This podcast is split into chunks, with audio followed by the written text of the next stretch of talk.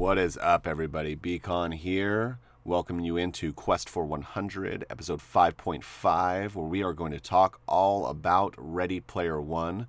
So be warned, there are spoilers ahead. So if you haven't watched the movie yet, uh, you may want to go watch it first, then come back and check this out. Or, hey, you may want to check our opinion first before you go watch the movie. Either way, you've been warned. So sit back, relax, and enjoy the Quest for one hundred. I'm going on an adventure! You may quest the way you like. I will quest the way I like. What is your quest? This is the first stop on your first quest. We shall go together. What kind of a quest? An ancient seer who helps many on their quest. If it's for the quest, we will do what needs to be done. Will be my quest. For the quest. Your quest. Let us quest! This quest sucks. So I, you know, I listened to Ready Player One um, this last this last year, um, and it's it's been one of my favorite books. Not not just not not for necessarily like, oh, it's the greatest story ever told. It is like just jam packed full of eighties nerd history, um, and I grew up in the eighties. I am a nerd. I like history. I like nerd history from the eighties. I love the book. It's some nerdstalgia for sure. Yes. Major nerdstalgia. With that being said, that exact sigh just came out of my mouth as well. We were jacked for this movie. I mean, we were super pumped. So much pumpage. so much pumping. so much pumping, no release. Um, yeah, that's I, a fantastic description of what happened in this movie. I'm gonna. I'm gonna go first because I think your your rage is gonna is gonna gonna go more. I, I've uh, been able to like slowly release the steam on my rage okay. over the last like week. Like yeah, it's been a slow release valve, but it has released a little bit on that release valve. So. I I'm at the point where I can separate it now and say, here's what I'm gonna say: if you have not read the book, please go watch this movie. It. It is a good movie. It is a fun movie. You will leave the theater feeling good, feeling like you had a great time, that you saw some really, really cool stuff. Um, you will feel good about it. If you have read the book, I'm just going to say beware. Um, especially if you're like me and you read a book and you're like, I want this to be as good as the book. It's not. Yeah, it's and it's going to be extreme, either complete love or complete hate if you've read the yeah. book. Yeah, um... most people that I know that have really read the book and love the book um, are not fans. They, I think they can do the same thing I'm doing where they're separating. They're going, it's a great movie, but it's not the book. And it's almost like they're two separate things at this point. In my, in my mind, that's the only way I can reconcile is to separate these two and say they're not the same thing. Yeah. And we'll have a link somewhere, I'm sure, or I'm sure West will put up a box around my head somewhere, maybe yours, about a link to his video at WonderCon where they had a panel on Ready Player One. And yeah. and they talk a little bit about it, right? They talk a little bit about the differences from the movie and the book and how um the the writer of the book kind of took a back seat because he was such a big fan of Spielberg and was kind of like, Spielberg, you do your thing, bro. Well, the thing was like, is Spielberg didn't write the movie. Ernest Cline said a lot. Ernest Cline's the author, and he said a lot of things in that in that uh panel that I think a lot of the things he said helped me calm down a little bit about it. He's like, well, it's a different media, and you know that, and he was He was heavily, not I don't want to say heavily involved, but he was absolutely involved in decision making, or at least like giving his blessing on the direction that they went with a lot of things. That made me feel a little bit better. However, however, when you watch this panel, one of the first things that comes out of his mouth is how much of a, a Spielberg fan he is, and how much of his youth and what he does is shaped by Spielberg. And he is unequivocally a Spielberg fanboy. So when you have someone that is your, he, his words, your hero, his hero, directing his movie, how is he going to say no about certain things? How is he really going to have the mindset to say like, you know what, that's not my vision? Um, because it, it's like your ultimate hero, like doing something that, it, how are you going to say no to it? And so that's the part of that interview process thing that I had a problem with is I'm like, dude, it's your, like, it's your idol.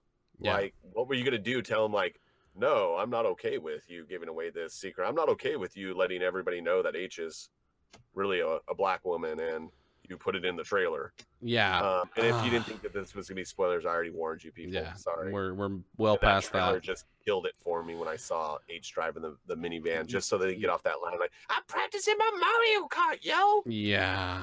Um, Sorry, she's a great actress, by the way. She's uh, fantastic, and I, and has nothing to do with the actors or actresses. It movie. has nothing to do with any person. It, it has nothing to do with anybody involved except for the screenwriters and the people who edited this film. Um, I think Spielberg came in and did his job, and I was really excited for this film because Spielberg was attached to it, and he did a great job because he made yeah. he turned this book, which really there's no technology for it. There is no way it should have been, you know, able to get onto the big screen with the, some of the forward thinking and futuristic stuff that was going on with it. And Spielberg did that, and he put it on screen, and he made it visually spectacular. Yes, absolutely, a hundred percent. Really cool, really great vision for what was going on. The problem was in the story being told. Yep. And absolutely. That was because here's the thing, like when I first heard about Ready Player One, um, it was from it. I actually I got the book in a loot crate. Oh, nice. And so I was like, what the hell? Ready Player One, let me go check this out. Um, and I started Googling it. All right. I started Googling like what the book was, what was going on with it.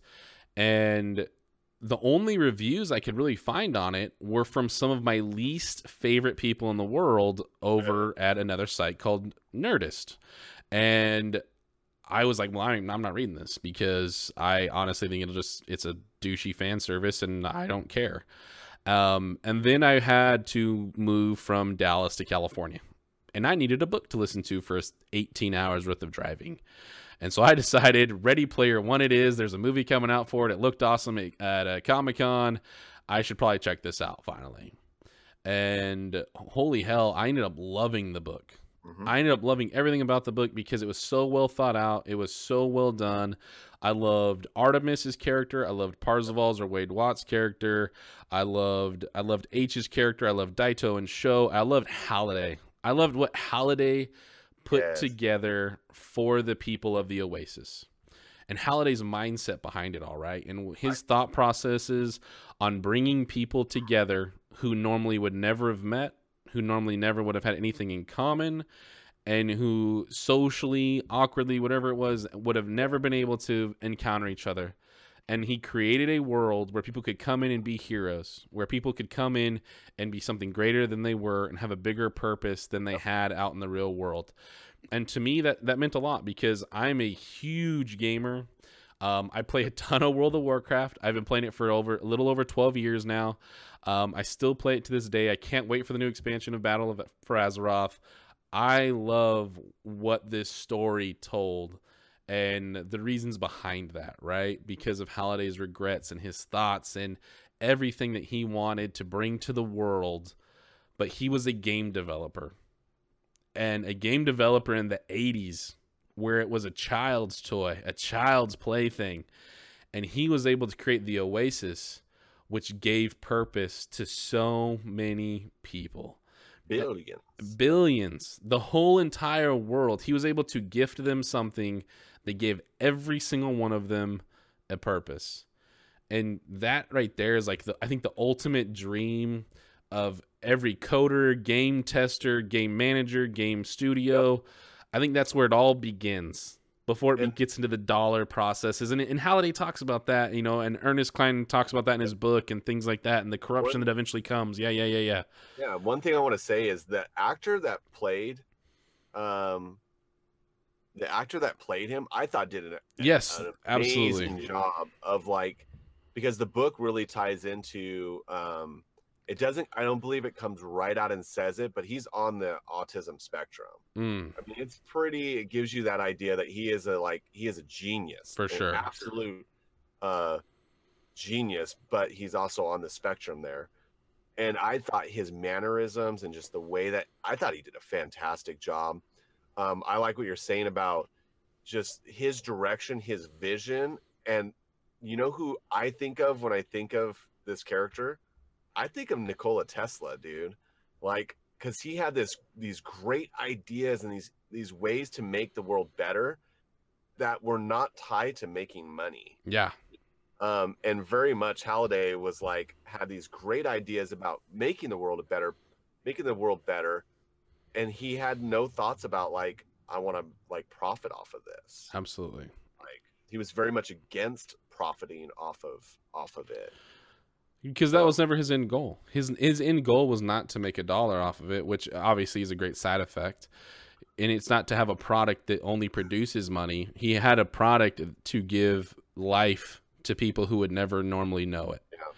And I think that's something that gaming does in general. Like I'm a huge, huge advocate for uh, Child's Play, which is a charity uh, from the PAX, the Penny Arcade folks, that uh, they donate games to children's hospitals and to kids who are terminally ill, to kids with disabilities, things like that, where they, they're never going to be able to really go out and probably kick a soccer ball or throw a football or do any of those things, but they can still create and live and be a part of a bigger and greater idea and world through games.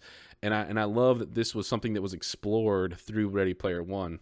Yeah. Um, I, can I tell you the first disappointing thing for me? So it doesn't even have to do with characters. I mean, sure. Yeah, go ahead. Because I, I want to break down the characters a little bit. So yeah. Cause so before we even get to the characters, the first time you see Wade put on the, the Oculus headset, And and he goes into the Oasis. I'm going to ask you, because you've read the book, Nat. What is the first thing that is seen on the screen visually? Three uh, words. Ready, Ready Player, player one. one. That That's the name of the book, and that is the first thing that pops up on the screen before you enter the Oasis. Absolutely. And I'm like, how do you not like put that on there? Like that. How like, is that a moment that's missed? Because that was like a huge nerd moment of like yeah. every every amazing game that you played like way back when in the eighties was always that like Ready Player One. Hell yeah, I'm ready. Yeah, like, and, and it, get this game going. From anything, going, from right? the big arcades in the seventies to yeah. the home consoles in your lap to the Game Boys and even the phones that we carry. Yeah. That is always the first piece. It always has been and always will be a big part of games because there is something about that moment where you're logging in to that world. Yeah. So to not have that, I was like, oh, come on, dude. Yeah, absolutely. Um, uh, but let's yeah. talk about the real issue, which was not visual. I, I can even get past the, the changes to the, um, the changes to the actual tasks and absolutely. the lack thereof of certain tasks. one hundred percent. I can get past that. Um, I would have loved, I would have loved to have the Monty Python reenactment of, right? Well, this is a perfect example, right? The Shining was, the Shining part was friggin' awesome. That was actually one of the best parts of the movie. Yeah, and, and this is just a perfect example of one of my biggest issues with this movie was I, and I told you guys, I've told you on this show, I've told you on our main show, Malice Cast, I I'm, I was one hundred percent ready for them mainstreaming some of these moments yep. because doing a, solving a riddle from Halliday to then go into a Dungeons and Dragons quest on a home world that he's being schooled in is not something that's going to be fun on the screen. Right. The Monty Python reenactment, the, um, the uh mind what was it mind game why can't I think of the game right now with uh Matthew Broderick uh War Games the War, War Games game. reenactment, that stuff is not gonna that's a super niche kind of uh, audience right there. Yeah. That's not gonna be your main movie going audience, and that stuff wouldn't have translated well onto film. It just wouldn't have. Yep. Um and I'm a hundred percent behind the changes that they they had to make something that was more visually striking and more um interactive and more personal, things like that, and and something, you know, more recognizable, honestly, you know. Yeah. uh, the yes hotel, that hotel scene was just fantastic, and and the race, everybody's played a racing game, you know. Yep. Everybody has seen a DeLorean, everybody has seen the T-Rex from Jurassic Park and King Kong in some way, shape, or form. Yep. All of that stuff, you know. That's I'm fine. Okay with those changes. What I wasn't okay with was the fact that they they made those things and the idea that that's what Halliday would have put in, and the the solving of some of those things that that's what they thought Halliday would have done. And that is, I think, an absolute bastardization of what Halliday was about and his ideas and his thought process that was created in that book by Ernest. And that was my most upsetting piece to this whole movie, because there's no way that Halliday makes it a re- going in reverse on a racetrack. That would have been found by a troll the first day. They just wanted to screw with the game. Yeah. If you've ever played an online game, some asshole is in there to ruin your day. It's why, like Monster Hunter that we play a ton of, they eliminated the ability for you to hit people while they were carving monsters, because there are people in this world that wanted to watch the world burn and were monsters technically. You know, there are just trolls out there, and that would that wouldn't have been years before that was found. It's bullshit to, for us to for you to try to make the audience think that we're that stupid that we needed to believe that. Yeah, that's true. I agree with that. Now, the Shining piece, on the other hand, I loved the idea, but the thing was, is Halliday was a chicken shit for the most part. He would never have had a horror movie be a part of this of this game. And and I loved the sequence. Don't get me wrong. Like, I loved the idea of The Shining, some of the zombies, the sequences, yeah. the visuals, and that last dance sequence that he yeah. tried to get back. I that. Maybe, but th- there's no way he would have had a horror movie in his game. Right, right. Uh, it it upset me all to hell to think that that was oh, Halliday would have had a Shining. No, he wouldn't have. It was his favorite horror movie. No, and th- there's even a point in there where they talk about his favorite uh, first person is GoldenEye. He was not a shooter player. He was an eighties gamer. Yeah. The GoldenEye Nintendo sixty-four, I do not believe was in anywhere in there. Yeah, I don't remember. And if it was, please correct me. Please correct me. It was very small and passing if it was. Yeah, absolutely. Please, if it was, let me know. Correct us. I mean, uh, Quest for Movies. It's one of my favorite first-person shooters of all time. But. Yeah, but once again, you know, that was fan service versus actual, like, following up yeah. on the character, because his favorite game was Adventure on the sixty on the Commodore. So yeah, uh, true. Or the Atari, whatever it was. Sorry, apologize.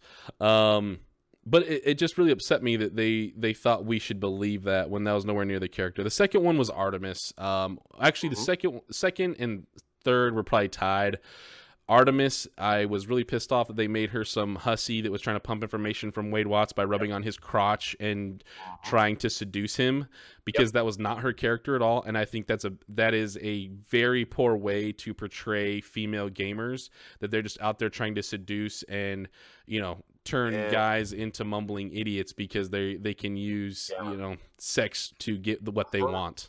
Her character, while while Wade is super super knowledgeable about Halliday lore in the book and the movie, Art three mis is right there with him, if not better in most aspects. She knows so much about Halliday, um whereas like Wade, I think of Wade as like the O C D Halliday uh follower. Like, he was like, I'm gonna play every single game, I'm gonna read every single book, I'm gonna watch every single movie, I'm gonna listen to every single song he did.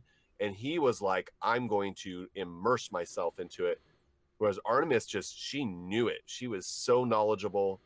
Um, she had her own like video cast that she would do all the time, and that's how Wade and everybody knew who she was, because she was this famous avatar that like knew so much about about uh, Halliday and would do these these casts. And it made, I don't know, it felt like she was, to your point, she was using like sex to get an advantage to learn more about something that, and it just, I don't know. Yeah, you're right. It didn't feel right to, no, it, it didn't feel true to the character that she was. And it didn't feel true to the, the, the game and the world that was created in the books, because they made her part of a, a, a leader of a resistance.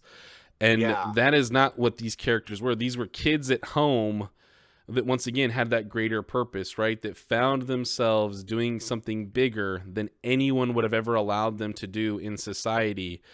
And the the the thing is, is the world is so oppressive outside of the Oasis that there would have been no resistance. There would have been nothing like that going on. I did for her did to like, lead on like that. I did like that they emphasized she was all about like not allowing I O I control of, of the Oasis, which is which is that's her that's her character for sure. Through the story, absolutely, absolutely. And she was very intense on that. And the moment where Wade is like, "I'm in love with you," she definitely goes to that space of like, "We don't have time to be thinking about this." Yes, like one, you don't know who I am. You don't know what I'm about. But what's more important is this, is stopping I O I. And she was very much focused, laser focused on that. Yeah. Um, and, and feeling and, like Wade was a distraction to her. Also, the uh, whole idea of the Gunter and the, those Gunters was no clan. And for her to be a resistance leader in a clan betrays who she is in the game. Going on with information, which did not happen in the book. Like, Way there were little, there were little, little hints that were given um, on on a couple of the quests, but for the most part, it was like Art three mis figured out where he went, and then she went and did it. It wasn't like he tipped her off, and then that's how she got through. Yeah. No, she figured it out on her own. Yeah, the she only tip like that he gave her behind. was to play on the left side. That was it. Yeah. Oh, for board. Joust. Yeah. yeah that was But, a... like, when they found the, the tunnel or whatever, she found it on her own. Yeah. They actually met. They were, like, in the same And she'd spot been working on it for weeks prior to him. Yeah. So, it just, yeah, to me, it felt like they... They made her character, her character was so strong in the book. And so here's what I think. So they had to take her and make her the one that gets captured by I O I. They made her a damsel in distress. They had to make her the one that's like, act, you know, that's in distress and has to be rescued, rather than it being about Wade being self-sacrificing himself and and going there on purpose to be able to infiltrate I O I and create the, you know, and get get to where they wanted to be. Yeah, they made her a damsel in distress and then gave her a way out to say, oh, well, since you're in there, why don't you help us out with this? And then she had the moment of like, I'm going to go and do this. You guys wait for my signal. And then she took took charge. And it's just... Well, the thing was, is the in things the they did just kill, just hurt the characters to me. It, it just betrayed them in, in a lot of ways. I think it would have worked even worked. better if they would have. This is a moment where they needed to stay more true to the books, was because the whole time that Wade is in there, like being captured and under his surveillance and all those things, and he's part of the, um, the the service center. She's out there kicking ass, crushing, yeah. solving puzzles. You know, she's out there leading a fight against I O I still. And he's in there, you know, trying to figure some shit out and trying to handle business. And why can't she be the one kicking ass and leading the charge and, and yeah. fighting against everybody? Like, why does she have to be the one that got captured and the damsel? Like, you, like I said, that she they made her a damsel in distress, and that is never who Art three mis that character is, not once. Yeah, and can we talk about H real quick? Um, we can talk about H because I'm going to talk about Sorrento because I and, love... And, and Og. Og as well. Oh, well, God, yeah. Og where was Og? Og. Og popped up at the very end when he's an instrumental character in the book, but we don't, so we don't have to go there. I'm just going to say they screwed Og. Og was an instrumental in the book. Absolutely. I'm helping them finish the, the quest, and they kind of screwed him. Um, H, here's my problems. They made H's avatar into this like bionic, big old like Frankenstein monster, Frankenstein, dark-skinned, right? Yeah, ogre-looking thing mm-hmm. with a voice changer thing. So if you've seen the preview and you're like, oh, well, which real-life person would be this big old ogre thing with a voice changed? Oh, it must be the female black woman. Yeah, like in the book, white. Dark-haired, mm-hmm. like is the avatar, very much like a Backstreet Boy. Okay. Yeah, absolutely. Like, like there is, no, when you're reading the book, there is no way that you you knew that. Oh, this is going to be an overweight African American female. Yeah. No way, no chance in hell. And it was a huge surprise tor- when you get towards the last few chapters of the book. It's a good surprise. You're like, oh hell yes, dude. Like yes. Well, because it's also a great tale of why H did that and the character that H created and why H was hiding in that world as that character, because they Lots. talk about her and her mom. They created those characters like that because her mom couldn't get a job in the Oasis with being a black female, that H would have been looked down upon by other gamers being a black female in those characters. And they created themselves as white male avatars to get a leg up in the world. And I think just in the climate of what's going on, and we're not going to dive into politics or anything like that, you know, that's not this show, but why not have an amazing story like that? And it, like, it yep. just, they left so much on the table with it, and they worked on the movie long enough. It, it doesn't make sense that they wouldn't have put something like that in there, because it's so powerful of what it should have been. Yep. So powerful. Yep. And then Sorrento. Um, in the books, I think probably one of the best villain characters, uh, the, especially like corporate scary. douchebag villains out but there. Scary. Because scary, yeah. Absolutely, because he was willing to do anything. He he's the one that killed the the the stacks. That he killed those people. Uh, he killed multiple others. He even kills Daito. Uh, you know, he orders the killing for Daito. Um, he does all of these things because he's a ruthless, terrible person. Run by greed. And for them to create another character to go and do Sorrento's bidding, because Sorrento is some bumbling corporate moron, yeah. and who leaves his password out on a post-it note, like, and then like it gets kicked in the nuts, and there's that whole like, I'm like, even the slap in the face at the very end in the cop car, like they they turned Sorrento into a Three Stooges style character. Yeah.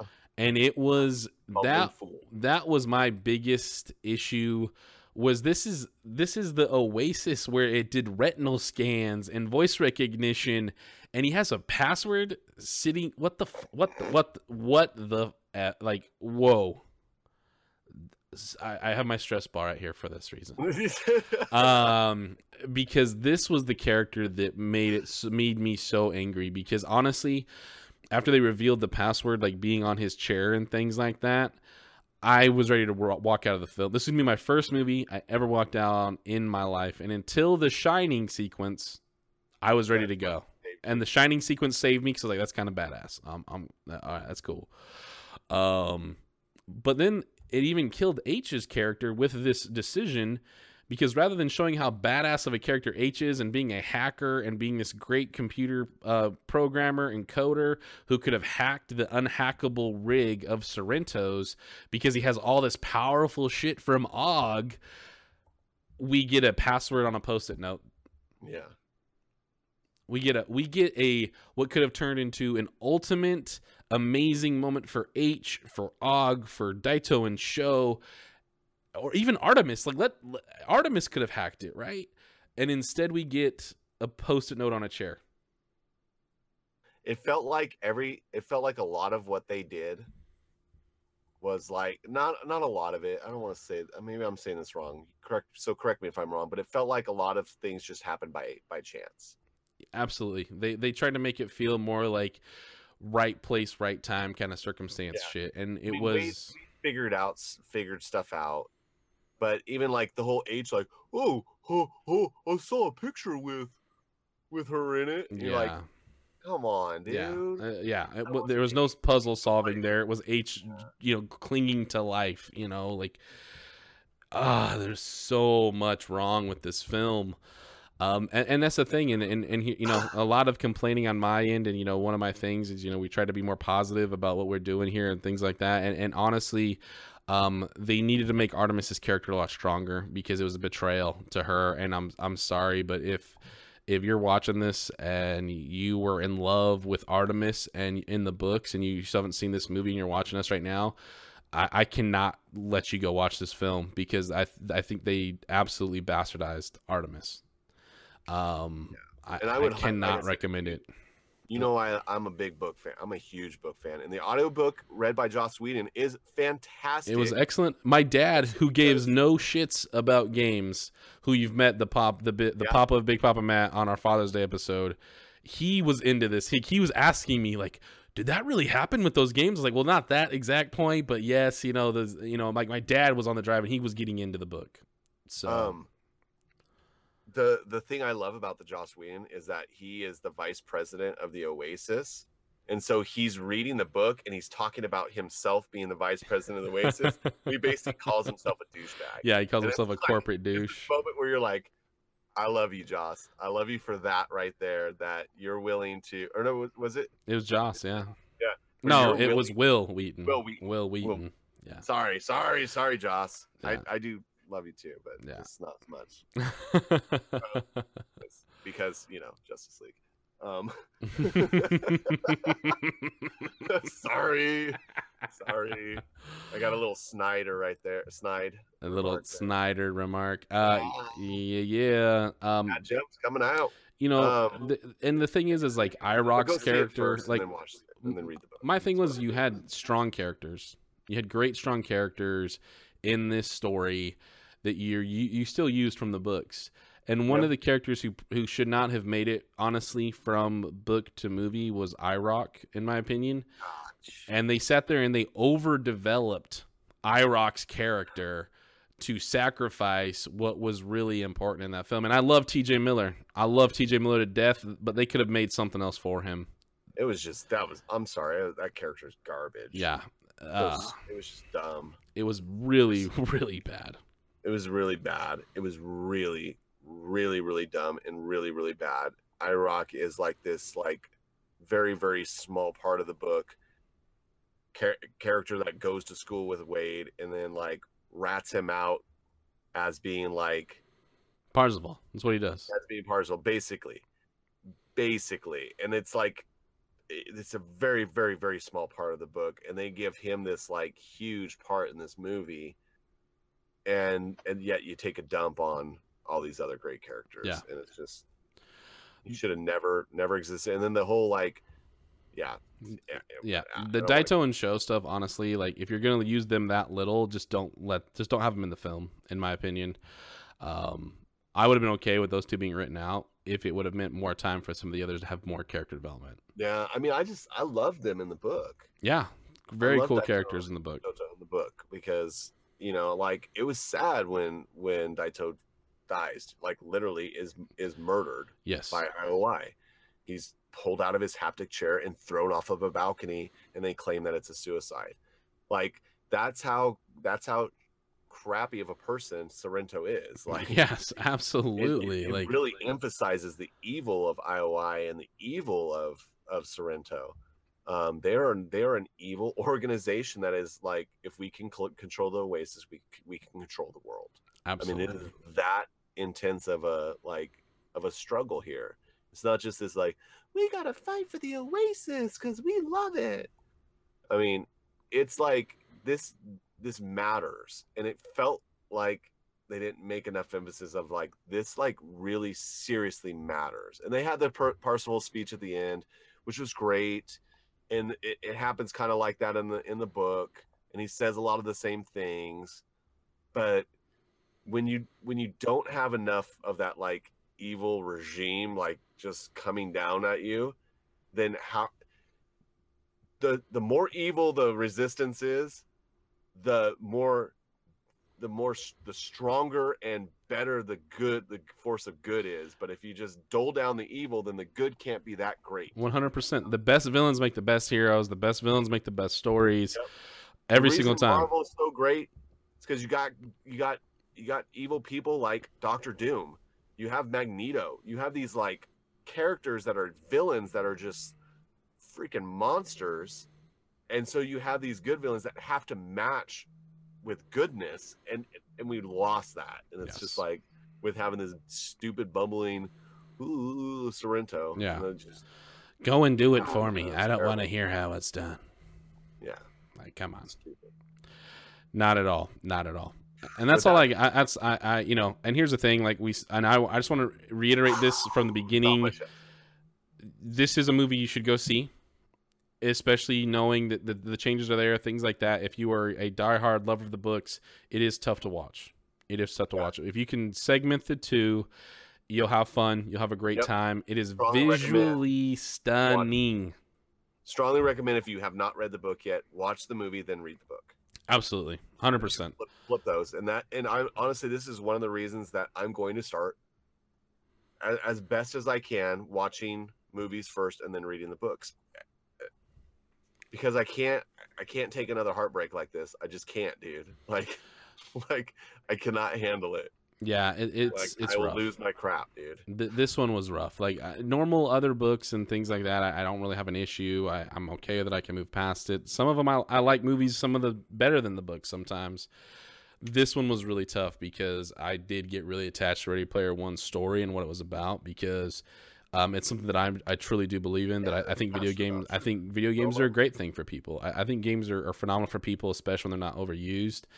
Um, but this was this was rough, and it, it didn't keep that tone and that theme alive. Because even in stuff, you know, people can talk about like Harry Potter films or any any other major franchise that was booked prior, anything like that, if you want.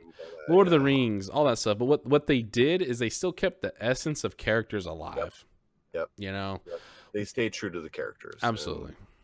And, and if you can at least stay true to my to the characters, then I've I've got a lot more love for it. But when you when you do the when you do the characters dirty, it's hard for me to hard, hard for, for me to support it. Hard for me to back that horse for sure. But with that being said, that's all I got, man. Yeah, man. And I don't want to end on, like I said, uh, you know, the high note is it is visually stunning. It's a fun time. If you got kids out there, uh, you are going to have a blast with them, taking yeah. them to this film, because they're going to have all those references from you in the eighties. Like, there's still a lot of that nerdnostalgia in there. Awesome. And you're going to be able to talk to, you know, and pass some of that knowledge on and, and have those yep. moments with kids and things like that. Um, and if you, even if you're younger and you want to see some really just awesome shit around V R and things like that, this is going to be fantastic for you as well. So, uh, lots of reasons to like the film. You know, I can see why it got some high ratings on, um, Rotten Tomatoes and things like that. But those are my opinions. That's what I'm sticking by. Um, like I said, uh, definitely, definitely worth the time in the, in the film. But if you've read those books, you're a huge fan of the books. It's, it's going to be tough to watch. It's going to be tough to watch. Yep. Have lots of drinks prior, and then it won't be so bad. Well, but we, you know, at the end of the day, I'm going to go watch Quiet Place. I'm going to go watch Quiet yeah. Place and go have a nice steak. Um, it's going to be great. Highly recommended.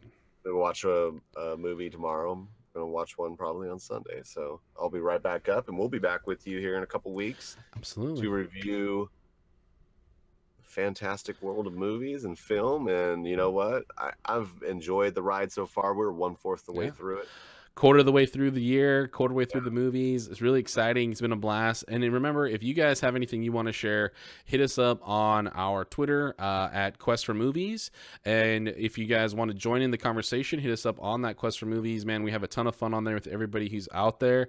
Thank you for all the five-star reviews as well. We really can't thank you guys enough for liking, commenting, sharing, um, and not letting us quest alone. This has been a really fun kind of thing to do with B here, with Beacon. Like, I've been having a ton of fun with him, talking movies and having a blast with them, um, and I want to keep having that fun with you guys as well. So keep sharing. Let us know what you guys really like. Let us know what you thought of Ready Player One. uh, yeah. I, I think it's going to be a hot subject for a lot of people who've read the books, so let us know what you thought about that. And more than anything, um, thank you for watching. Thank you for liking, subscribing, um, all of those wonderful things. Please remember, like I said, I'm the Big Papa Matt. You can follow me on malice dash corp dot com or my Twitter handle at the Big Papa Matt. Uh, also check out the new brand new podcast coming, Comics for All, on Malice Cast as well. That's going to be a ton of fun. On top of that, as well as the Nerd Mosh Pit, another Malice Corp family of brand podcast. And B, where can everybody find you? Yeah, by the way, Nerd Mosh Pit is my guilty pleasure. Bro. My guilty pleasure. I love listening to, to you, Kenny, and, and Nick talk, man. It is the conversation that you wish you could join. It is such a good, fun, fun time. Uh, you can follow me on Twitter at Beacon underscore Malice Corp. Um, yeah.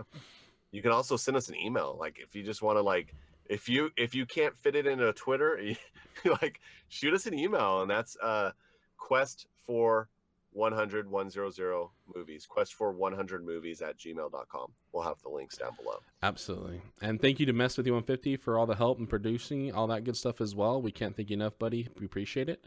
Um, and other than that, we once again thank you all so much for your time, the love, the support. We really do appreciate it. And until next time. Yeah, friends don't let friends quest alone. Peace. Then let us be rid of it. Once and for all. It's a dangerous business, Frodo. Going out your door, you step onto the road, and if you don't keep your feet, there's no knowing where you might be swept off to. Bye-bye, boys. Have fun storming the castle. Think it'll work? It would take a miracle. Bye-bye. Bye.